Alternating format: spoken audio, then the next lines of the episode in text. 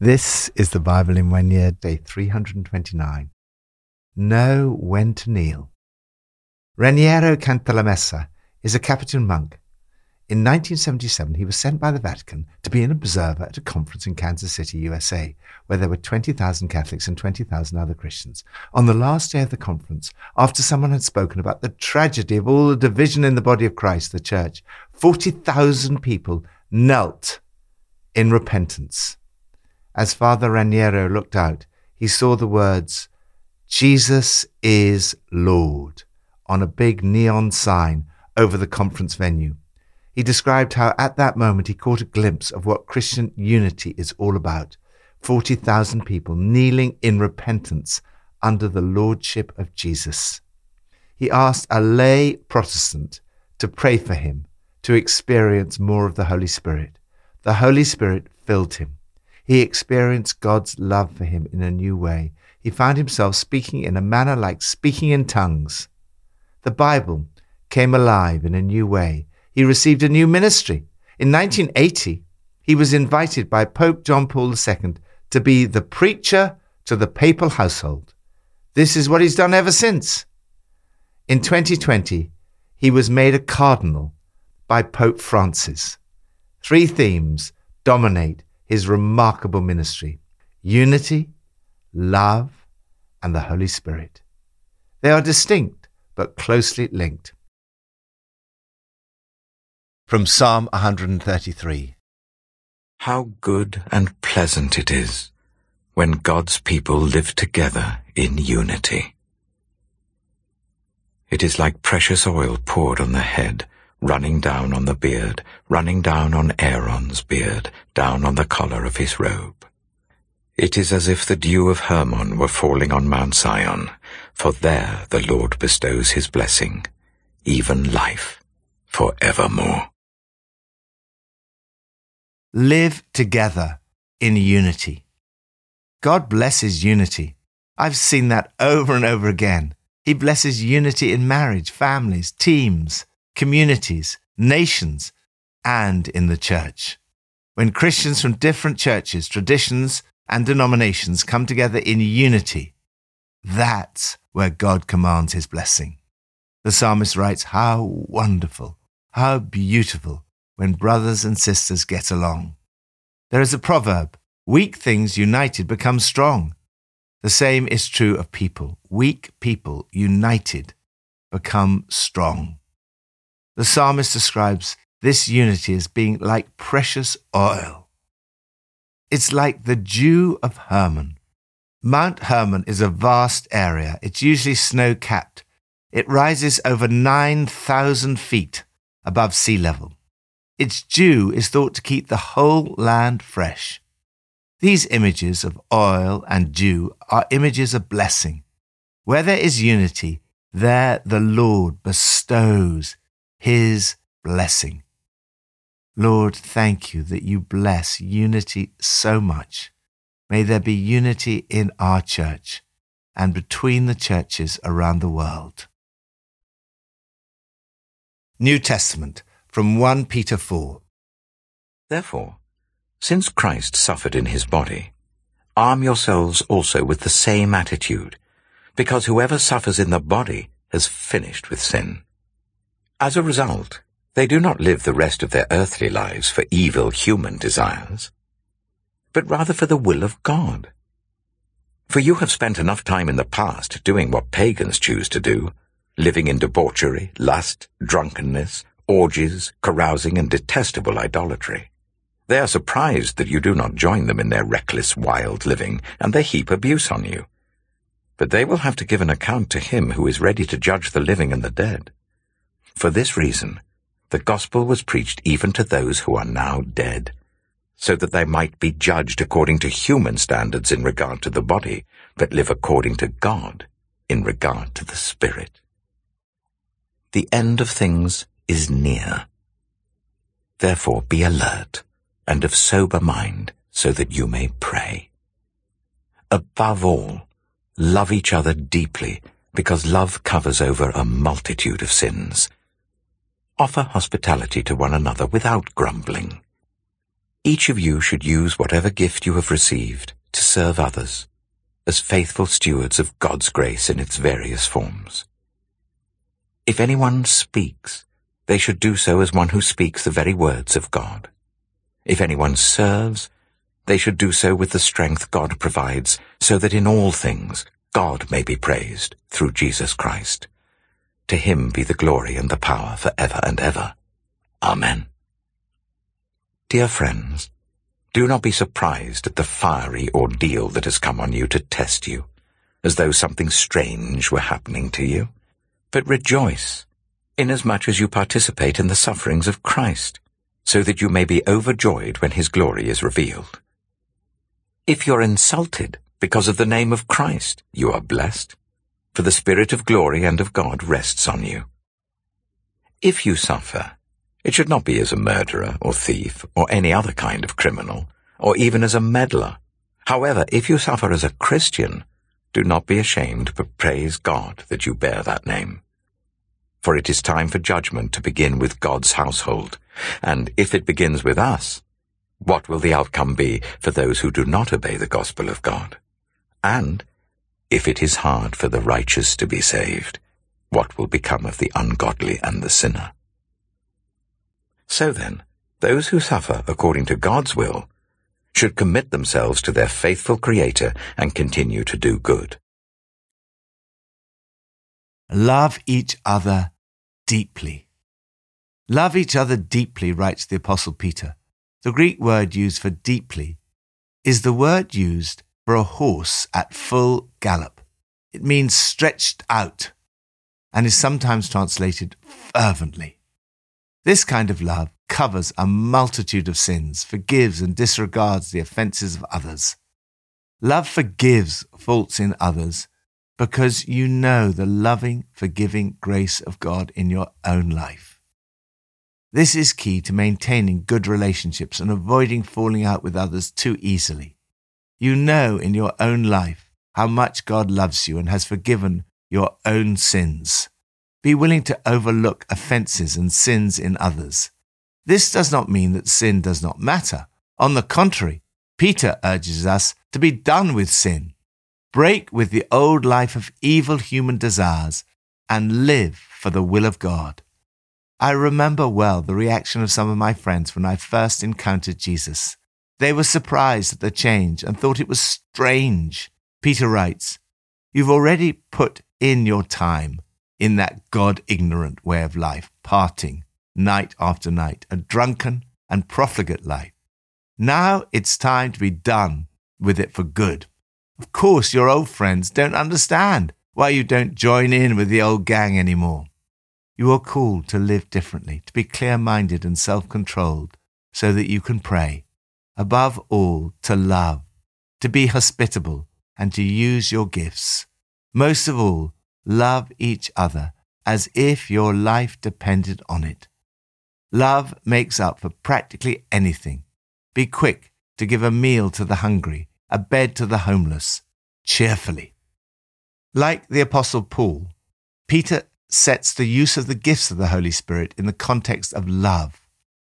The purpose of the gifts is love. Even if you love fervently, that love will not always be returned. Expect opposition. Do not be surprised by it. When life gets really difficult, don't jump to the conclusion that God isn't on the job. Instead, be glad that you are in the very thick of what Christ experienced. This is a spiritual refining process with glory just around the corner. This is a type of suffering all Christians are called to. Suffering is part of the purifying process. God uses suffering to refine you and to get rid of the sin in your life. Insults are actually a blessing. If you're abused because of Christ, count yourself fortunate. It's the Spirit of God and His glory in you that brought you to the notice of others. Although insults are hurtful, all criticism is ultimately a blessing. Insofar as it's true, it's a blessing because you can learn from it. If it's not true and you are insulted because of the name of Christ, you are blessed. It's such an honor to be associated with Jesus that even sharing in his suffering is a blessing. Either way, Once you grasp this, you should be able to see all criticism, however painful, as a blessing. Sometimes we suffer because of our own sin, but suffering for being a Christian is not a cause for shame. It's a cause for rejoicing and praising God. It should not put you off, but rather keep on doing what is good. So if you find life difficult because you're doing what God said, take it in stride. Trust Him. He knows what He's doing, and He'll keep on doing it. Martin Luther King said, I have decided to stick with love. Hate is too great a burden to bear. Lord, help us to be a community that loves each other deeply and where love covers over a multitude of sins. Old Testament from Ezekiel 47 and 48. The man brought me back to the entrance to the temple, and I saw water coming out from under the threshold of the temple towards the east, for the temple faced east. The water was coming down from under the south side of the temple, south of the altar. He then brought me out through the north gate and led me round the outside to the outer gate facing east, and the water was trickling from the south side. As the man went eastward with a measuring line in his hand, he measured off a thousand cubits, and then led me through the water that was ankle deep. He measured off another thousand cubits, and led me through water that was knee deep. He measured off another thousand, and led me through water that was up to the waist.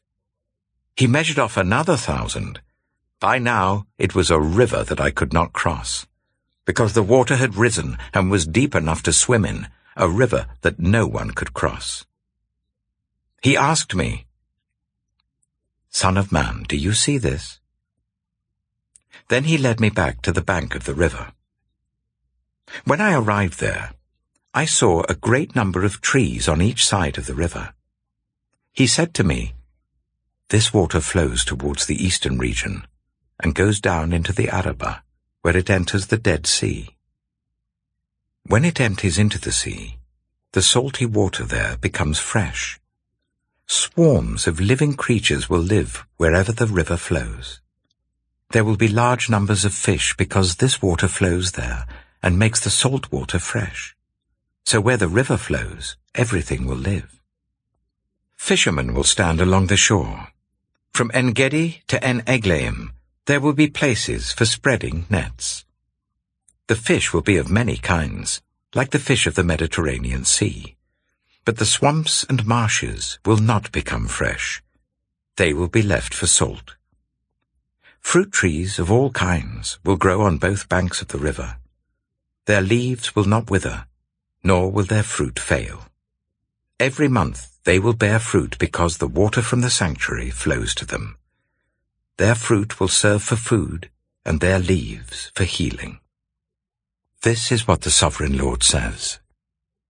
These are the boundaries of the land that you will divide among the twelve tribes of Israel as their inheritance, with two portions for Joseph. You are to divide it equally among them, because I swore with uplifted hand to give it to your ancestors. This land will become your inheritance. This is to be the boundary of the land.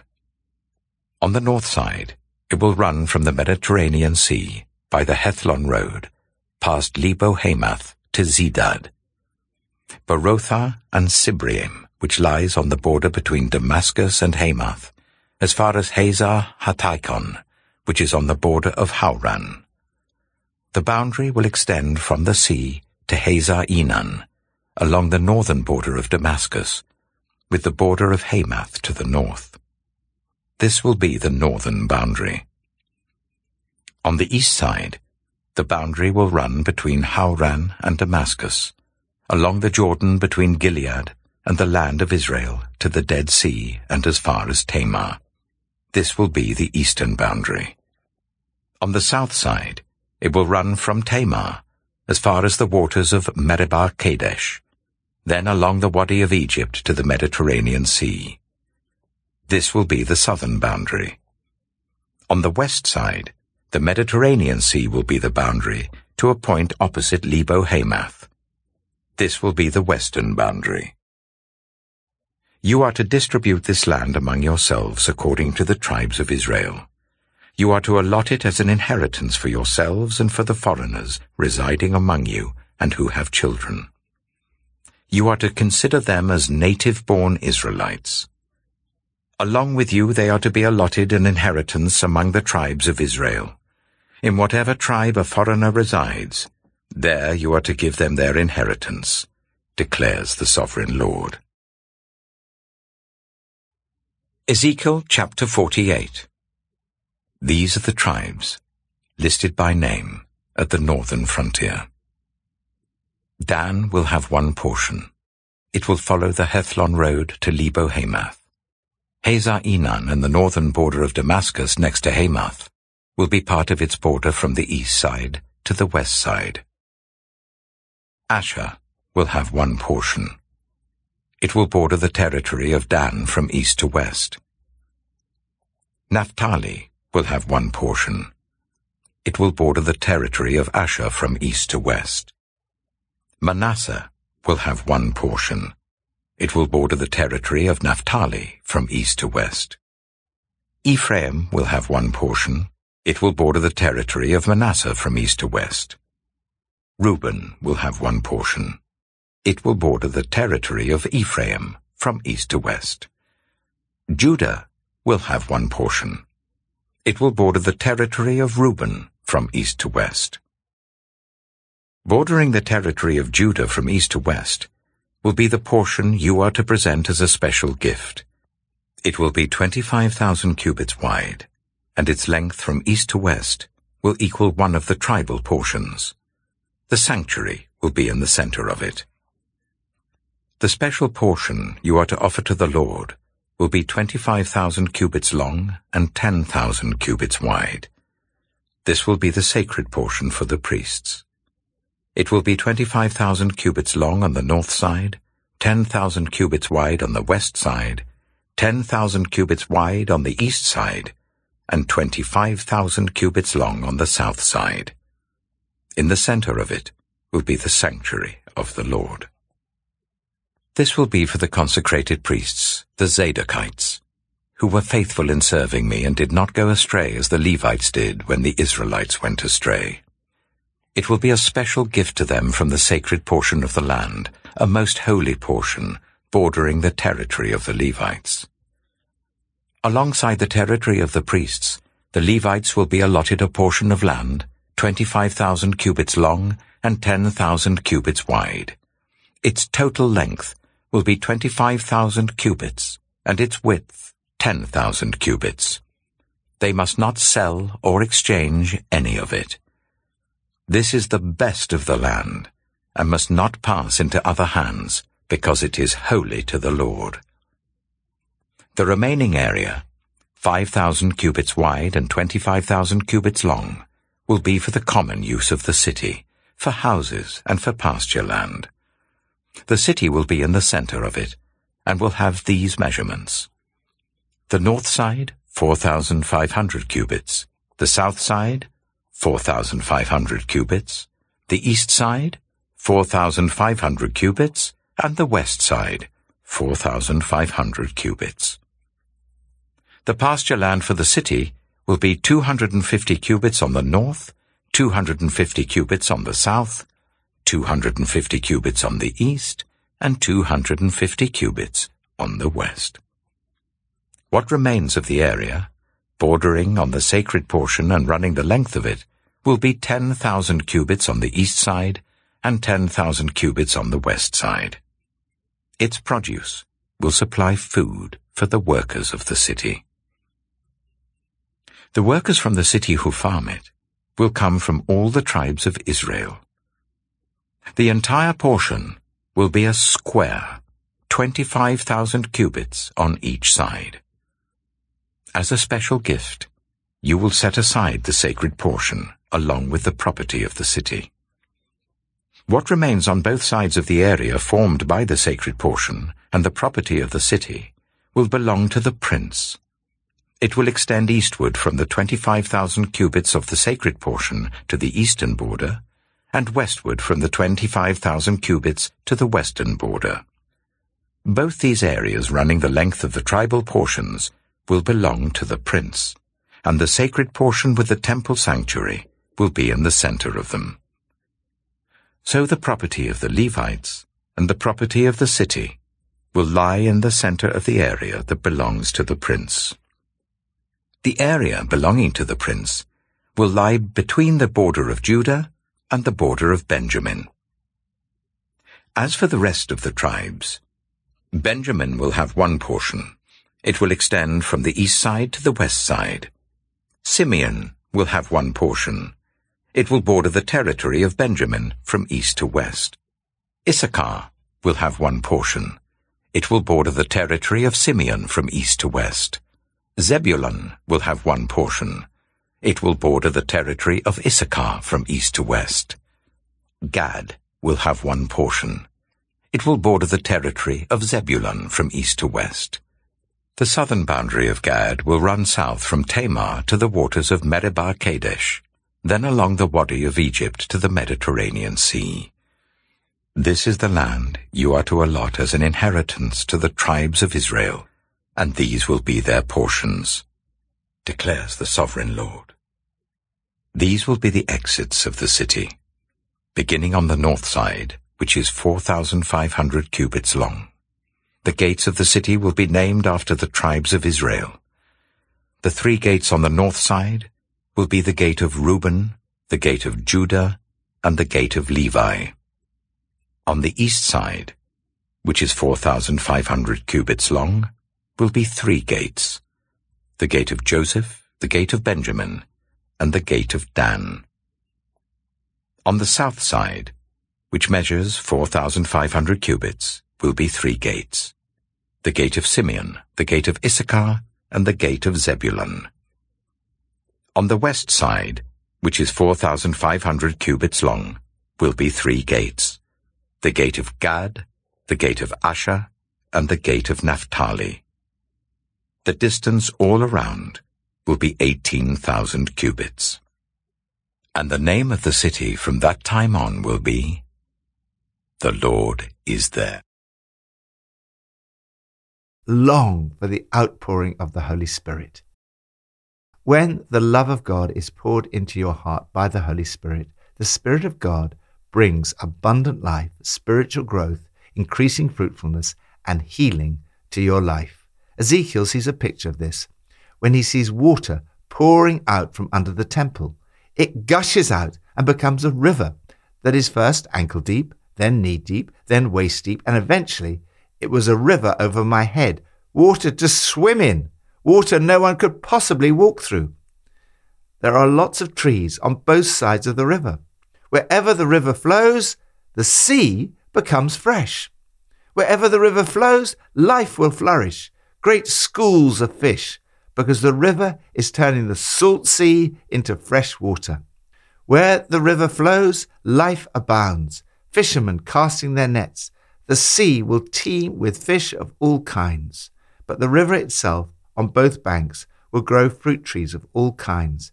Their leaves won't wither, the fruit won't fail.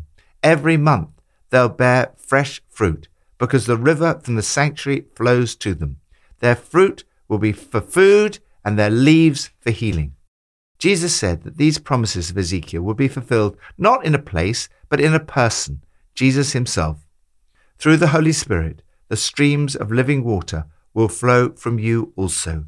Jesus said, Whoever believes in me, as the scripture has said, will have streams of living water flowing from within. This river of living water is therefore a picture of the work of the Spirit, who brings life and abundance and blessing to you, and then flows out of you to have a positive impact on others. All the imagery points to life, growth, fruitfulness, and healing.